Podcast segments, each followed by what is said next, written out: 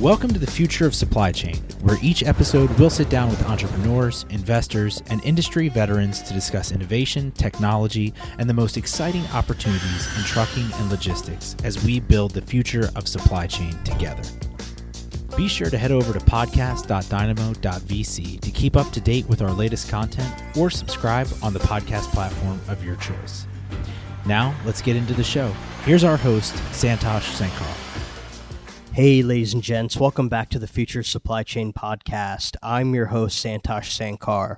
And with me today, I have a luminary in the industry, Tom McLeod, founder, CEO of McLeod Software. Welcome, Tom.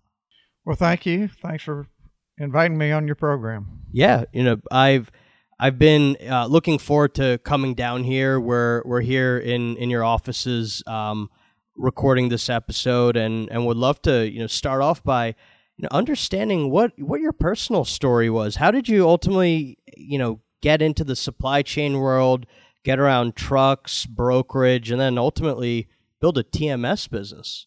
Well, um, it, really starts with good timing, um, which I was vaguely aware of um, in the early to mid 80s as uh, computer systems were really rolling out for the first time to most businesses. Um, it's when computers began to uh, be affordable, and uh, thankfully at the time there were no off-the-shelf packages, so uh, everybody was starting at almost green field uh, kind of a situation. Um, I liken it a little bit to starting a an internet business in '97 is is what that would have been. Uh, you know, a similar or a mobile app business in 2008. You know, similar mm-hmm. where everybody's uh, starting z- at zero. The tools were all new.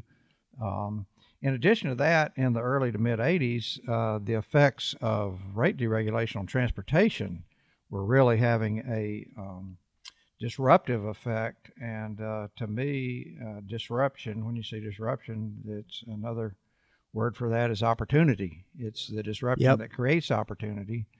Uh, and so it was opportunity for me. Now, me personally, uh, I um, had been in sales for several years and was reasonably successful, but realized I didn't enjoy doing it on a full time basis and was interested in doing something more technical. And thankfully, had a mentor friend who was working on an idea for transportation. Actually, his idea revolved around uh, a new structure for LTL freight rating and he needed a programmer. So he gave me the opportunity uh, to develop uh, some programming skills, and I started reading the industry publications, and uh, that's how I became uh, connected to the uh, trucking and transportation industry. So, so when you started, there was no uh, existing link to to this world. You were brought into it by by your mentor. It sounds like that's right. Yeah, I had not spent time in transportation.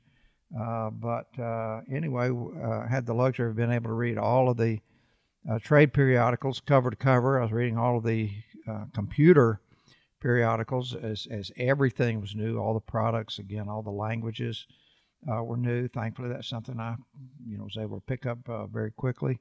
but also also able to read all of the um, transportation industry trade publications and was able to see trends and some of the things that were happening and ultimately um, take advantage of those. So you you approached it with a fresh set of eyes, and we always say, you know, sometimes when you have opportunity, just take somebody who has not been in the weeds or around it for a long time to approach it, you know, fresh. What was that aha moment like as you were, you know, learning about the industry and realizing how massive the opportunity really is to, you know, bring software here to the world of trucking and, and brokerage? Well, I, am not sure um, massive. I, I, understood that uh, trucking and transportation was actually a small niche market. Um, the big players weren't uh, out developing, you know, a trucking uh, package, but it was uh, certainly big enough and uh, certainly had some big needs. And there were hundreds of the truckload carriers opening up. Uh, during that time period, and so that created um, a lot of opportunity. Um, initially, the first year or two, I you know wasn't exclusively focused on uh, transportation. Um, I, I had, like I say, been in sales, so I had a, a lot of other business contacts in the area. And uh, as these businesses were trying to install computer systems. I came in and did some consulting, some custom programming work for uh, several different types of businesses. Uh, but after about a year, I could see that if you didn't specialize in a particular industry, you'd never keep up. You Mhm. couldn't you couldn't uh, keep up with the needs of multiple industry segments. You really needed to focus.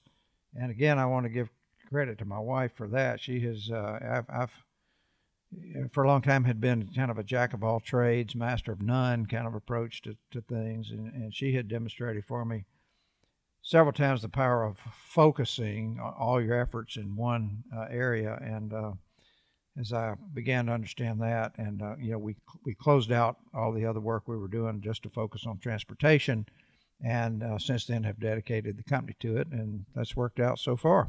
What was that first sale like that you did with the first version of your software when you were the one likely selling, convincing the buyer that this is something they had to have? Well, the initial sales were, um, you know, it was it was interesting, and really there were a series of several customers that helped uh, to evolve the initial software product. Uh, we actually had to rewrite uh, two or three or four times uh, initially as we were, you know, coming up with the um, best programming language to use, the best development environment to use. So we had uh, input and experience with uh, several companies. Uh, but you know, there was no portable system even at the time. And so, uh, from a sales standpoint, I'd, I'd come in, and the first thing I'd do is just be to walk through the company and say, say what are you, what are we doing over here? Um, okay, we're planning the trucks, and I would talk them through. Said, so you do this, you do that, and they'd say, yeah, that that's right. And um, you know, I'd say, all right, what's happening over here in this area? Well, here's this is where we do the freight bills. I said, okay, and, and you probably rate them by the mile, and then you probably have accessorials. They'd say, yeah, yeah, that's that's what we do. And then walk over to another area. What's happening here? Well, this is where we pay the drivers. I said, well, you're going to pay them percentage or by the mile, and how, how, much, how much do you pay for loading and unloading, you know, etc. And uh, so by the time we sat down in the conference room, they said, well, this guy seems to understand transportation. Yeah. Uh, he's, you know, sounds like he knows what he's doing. Well, I didn't have any software to show, so I'd pull out a legal pad and start drawing circles. I say, okay, here's the way the software is going to work. And your it starts out in the dispatch system. You're going to put the information. That information is going to flow through to uh, billing. That's going to become a freight bill. Uh, you're going to keep up with accounts receivables, um, and uh, that information is going to become a, a, a, settlement to the driver. You're going to be able to pay your drivers right out of the system, print the, print the driver paychecks. Um, you know, it's going to calculate the taxes, print the 1099s, and take a lot of administrative uh, work off of you. And that's you know a large part of what was happening in those uh, early years was we were replacing whiteboards and you know doing it doing things on a typewriter. Yeah. Uh, so that is you know how the initial sale process uh, was and, and developed from there. And you know that that customer discovery uh, piece is so important. Was that something you, you naturally realized you had to do, or is it something your your mentor encouraged you to do? How did you have that realization that you had to sit there that deeply and find those champions who'd be willing to let you into their business and and, and shadow their people? Because oftentimes startup founders struggle with that today. Well, um, we had uh, some initial success with my um, mentor partners. Um, LTL freight rating idea, but when that stalled and I began to develop this idea for doing a um, package for the truckload carriers, that's when he asked me to take over the office lease. And, you know, I was stuck trying to come up with a company name. And, you know, it seemed like a good idea at the time to put Yeah. my name on the door so that, you know, I was fairly young and, uh, you know, it felt like it'd be helpful for people to believe I was really the one in charge. Um, but um, um, in in terms of uh, you know how do you win somebody's confidence where they're going to be willing to spend money on something that really I couldn't show them, uh, and in some cases the you know Mhm. software didn't even exist yet. Uh, I, I knew it was important to establish credibility. So uh, while I was also still doing programming, uh, it turned out to come in pretty handy to have a sales background. So I understood that you know, you know, asking questions is is necessary. Number one to you know figure out what the expectations are from the customer, but number two that also is is an important part of establishing uh, credibility. So um, you know having that background and training really stood me in good stead.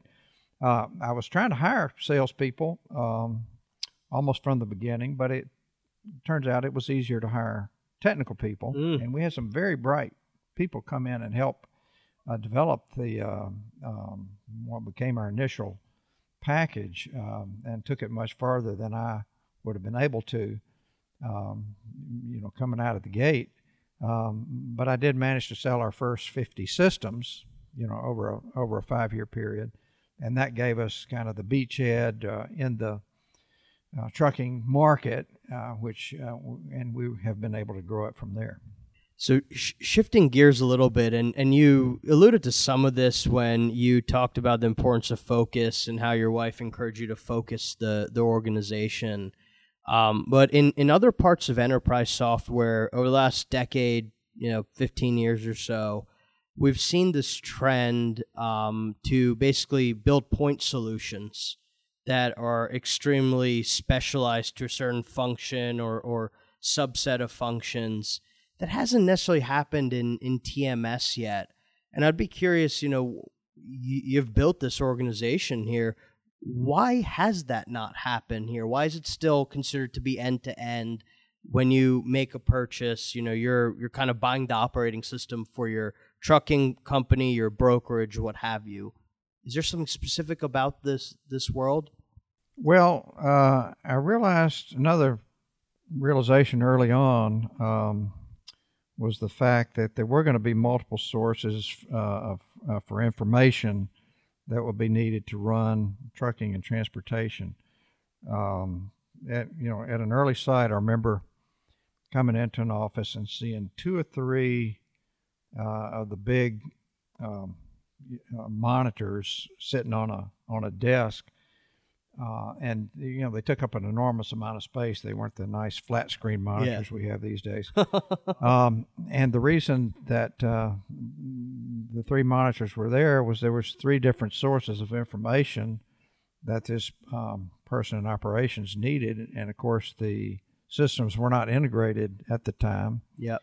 And uh, it, it dawned on me that an important principle of information system was to get all the information that was needed for you know transportation professionals to do their job into one system so that they could see it all in the same place. Yeah, they weren't going to be able to keep adding monitors and stacking them up and and having that uh, work very well. And that really became a very important principle for our system architecture, an important design goal really for everything that we've done and even the point solutions that we're seeing today, and a lot of them, uh, you know, revolve around mobile apps. Uh, ultimately, what the company wants is for that to be integrated into their main system. And so we're rapidly developing API sets. Of course, we've been developing uh, mobile apps of our own for um, seven or eight years now. Um, you know, we've been doing things with websites since '97. You know, we didn't go out and, and start a separate company. But uh, we've really focused on the idea that ultimately, where uh, um, the companies need the information to be is is integrated into a central system, uh, and that's that's one way we can give better decision support by you know bringing up the right information, putting that in front of a person making a decision, helping helping them make better decisions and run better companies. So you know the the company's 35 years old almost now um, Almost. And you've maintained a leadership pole position in, in transportation management software. But you know what's allowed you to do that to to endure through cycles, right? You you mentioned kind of the the dot com era. You've seen you know the establishment of of mobile, and not a lot of businesses can say that they've endured the ups and downs as consistently through that period of time. But you know, what is it? Is it in the people, the leadership, the culture? Is it the product, your customers? Maybe it's all of it.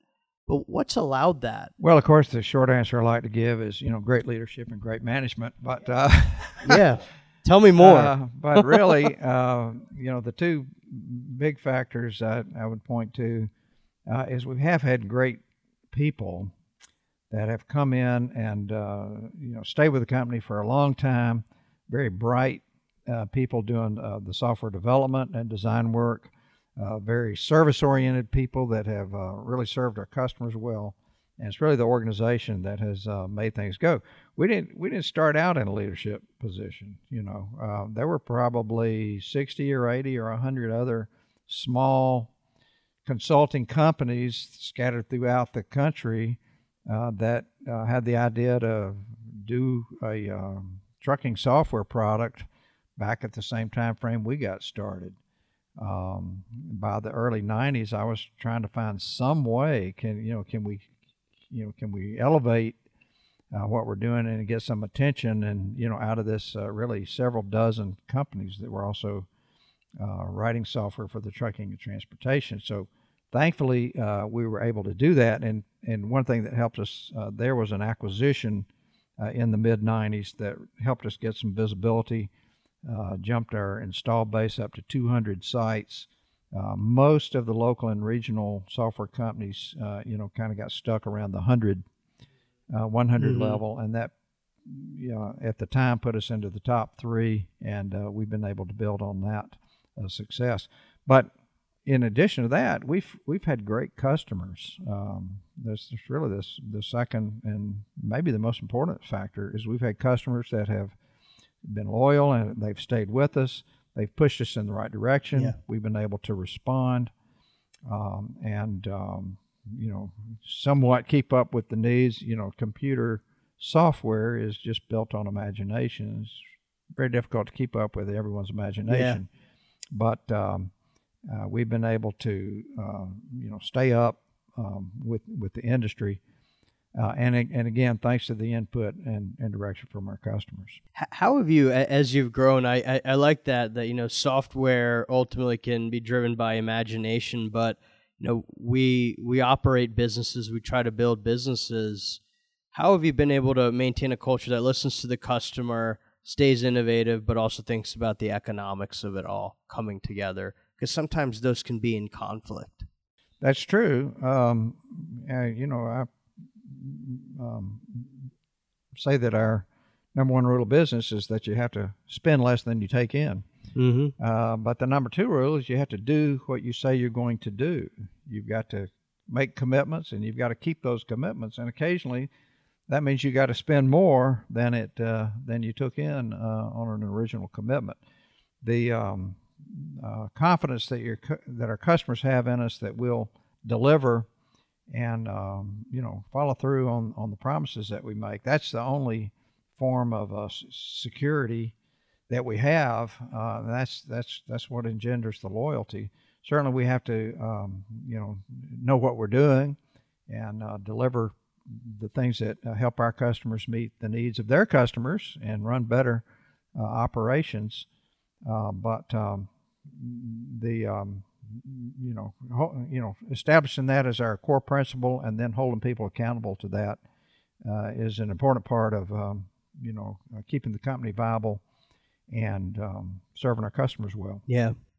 So you know, kind of shifting a bit here over the last four or five years or so, we've seen increased activity from what we you know dub startups. Um, you know, taking a look at other industries that might be industry uh, interesting, uh, where there might be opportunity, and our world has been something that increasingly has seen more interest. There's been more capital, more new business formation.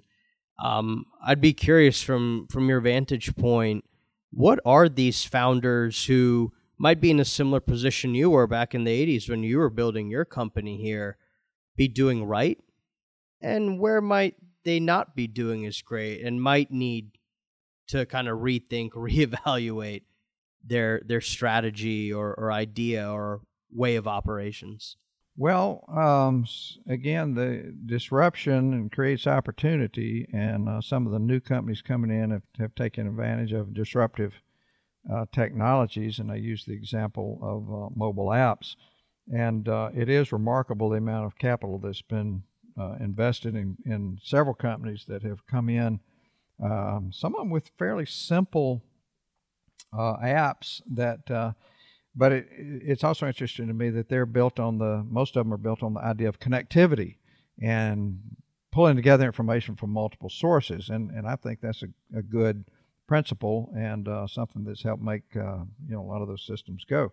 Uh, it seems like there's probably you know more than the industry needs or, or will support uh, long term. We, we've just seen a um, an astounding number of companies, for example, enter the mobile communications arena with with a mobile app, and um, some of them uh, um, I think maybe have overestimated um, the the total size of the market. But some of them are serv- serving markets outside the Class Eight fleets, which is you know where we've uh, confined our development and services uh, to this point. Mm-hmm. Um, but ultimately, all of those um, point solutions, the, you know, the customer and even the providers want that integrated into you know the overall platform. Yep. And so we've worked uh, very hard to be that platform. We've uh, building out a robust set of APIs that allow that uh, integration uh, to take place. And so, uh, you know, over time, we expect to, you know, see that more and more. So you know on on on the subject of, of APIs, when I was first introduced to the industry four or five years ago, um, there they weren't ubiquitous. Uh, EDI was more common. Uh, even today, they're not as as kind of commonplace. But I know you've struck a partnership with P44 that you continue to build on. But you know, given everything's centered around connectivity and and your software is almost the nerve center, if I might use that um, analogy. What do you think gets API to be the standard? How do we truly make EDI something of the past? Is there a path? Is it is it something to do with customers, technology? What what would be your opinion on that? I'd be curious. Well, uh, APIs are actually widely used at this point. Uh, that's our, I, think this may be our um, sole method of integration with new mobile communication providers, uh, with new um, you know field service transaction providers, um, almost any uh, other entity that's got some product or service or information, you know, uh, you know where integration is a requirement. Now, in terms of um, the format for uh, load tendering and shipment status and billing, yeah, that's continued to be, um, you know, the EDI uh, format. Um, I went to my first EDI seminar in 1988, and EDI has been on a steady in, in increase ever since. Uh, I've, I've heard the death of EDI predicted several times along the way. Um, you know, first the internet mm-hmm. was going to kill EDI. That was going to, uh, I don't know where that idea came from, but, uh, you know, of course, what the internet did was uh, simplify the communications required for EDI transactions uh, to get transferred. Yeah. Uh, then XML was going to kill EDI in fact, there was an organization called EBXML, Electronic Business XML, that tried to develop the standards and formats. Uh, XML certainly is a um, more forgiving and flexible um, format, um, and that's often what we use, you know, with API interfaces. So XML's gotten incorporated there. Yeah. But the group never could establish the standards. They never could come up with the the standards, and the work they did was really never adopted uh, anywhere. Once once EDI's up and running, the, um, the especially the large shippers that have that in place, be an enormous amount of work for them to change. So there's a tremendous amount of inertia there. But the other thing about it is um, you know, the EDI standards, a lot of work went into those, and uh, there is a lot of uh, flexibility within the EDI format. It's it's not forgiving if you you know disobey some of the rules, but once once it's up and running, it's actually very reliable and very robust. And um, while I, as I mentioned, we we have never seen a decrease in the amount of EDI activity, and it's continued to grow. And in fact, this past year, to my amazement, I believe it's up 50% in terms of our wow uh, EDI. You know, this is the ANSI, EDIFACT, EDI, you know, classical format. Yeah. Um, uh, in terms of uh, companies that are implementing um, you know this this type of performance. So I think the you know the EDI you know is going to be here for a while. There's other promising technologies, uh, blockchain. Um, if we can get, and we're working to help define formats there. Um, that uh, has promised to show the uh, visibility and provide the uh, you know transaction formats that could begin to um, uh, you know take away some of the new implementations that otherwise might go EDI.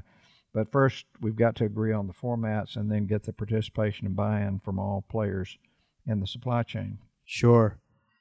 And you know, you've you've built a large business. You've you've lived the business. You've been able to introduce technology to stakeholders who might have realized they needed it, didn't fully understand to what extent, or might have needed to go through the education process to to ultimately uh, put in the the TMS that you and the team have built over the years.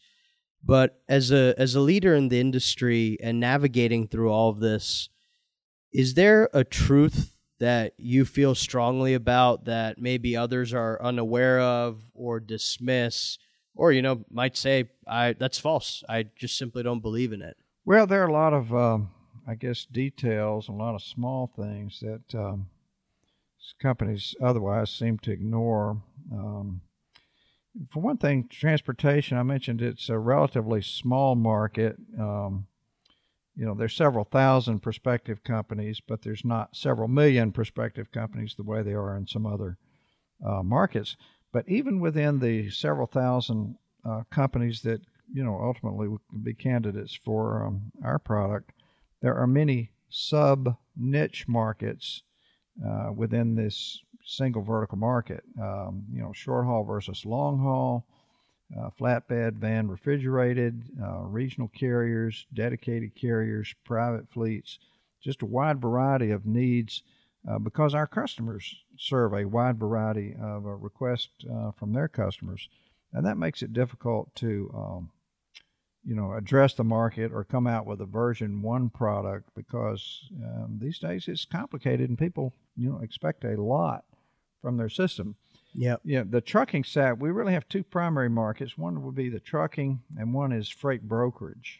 Um, and the trucking market, uh, it's a larger market. There's more trucking companies, uh, but it's more complicated. Um, you've got to keep up with ELD hours and help with the planning process and keep up with every loaded and empty move of the tractor and trailer and where the where is the tractor, where is the trailer at all times. Um, you know, a lot goes into that as opposed to the freight brokerage side, which just show me the pickup and delivery location, how much we're going to pay the carrier, and I'm done with that transaction.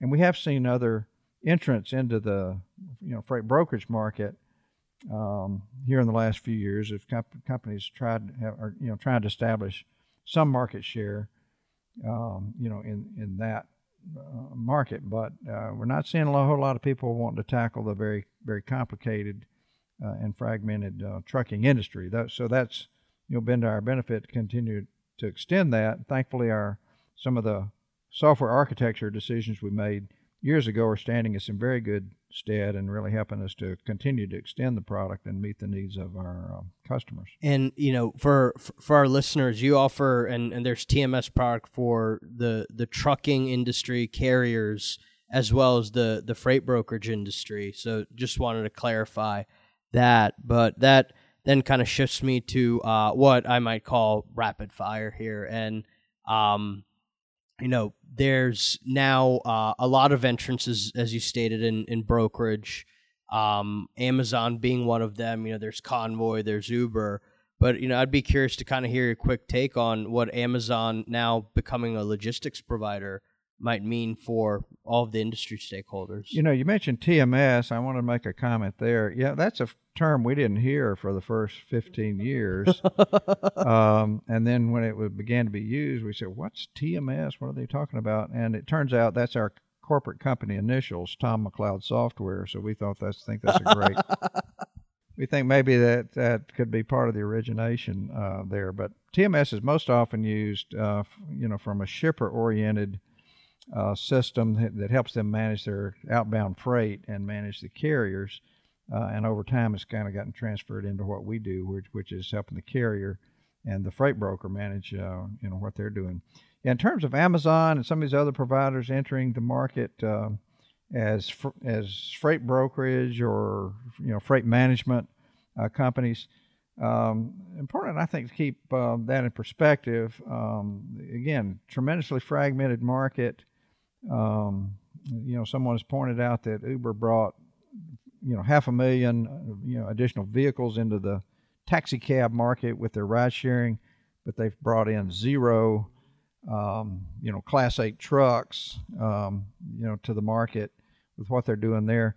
Uh, Amazon's still doing um, half the business that Walmart's doing um, projected this year. Um, Walmart has a fleet of 6,000 trucks. It would it would be natural for Amazon to want to move, you know, a certain portion of their, you know, freight themselves.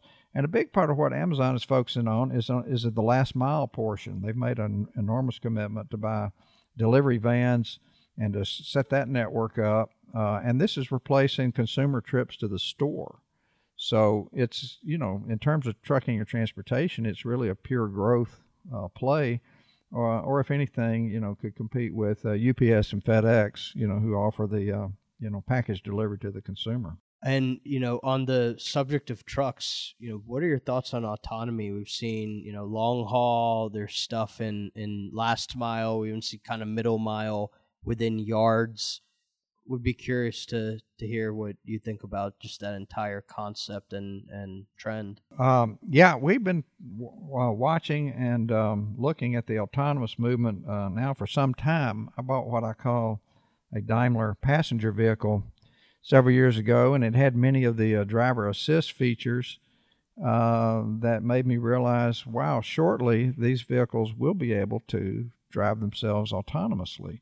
And certainly that's come coming um, to the commercial vehicles and will be really a big benefit in, in many ways. It's, it's something that will be phased in uh, initially, I believe, on long haul um, uh, movements along interstate highways, you know, uh, limited access uh, before it moves out. And so the planning systems uh, to enable that will need to be more and more sophisticated. Mhm. Uh, when we transmit the um, load information to a an autonomous vehicle, it's got to be very precise in terms of a pickup location, a delivery location.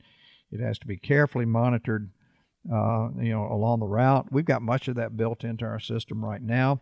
We have conversations underway with all of the major uh, truck truck makers uh, to help be eh, be sure we're part of the um, uh, conversation and and we'll be able to help to uh, bring about this this very promising technology. Yeah.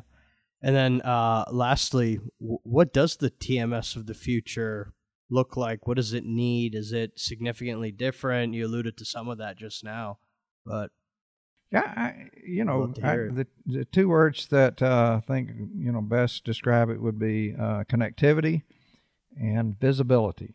You know, uh, it it we need to continue to extend the connections that we have for all all available information.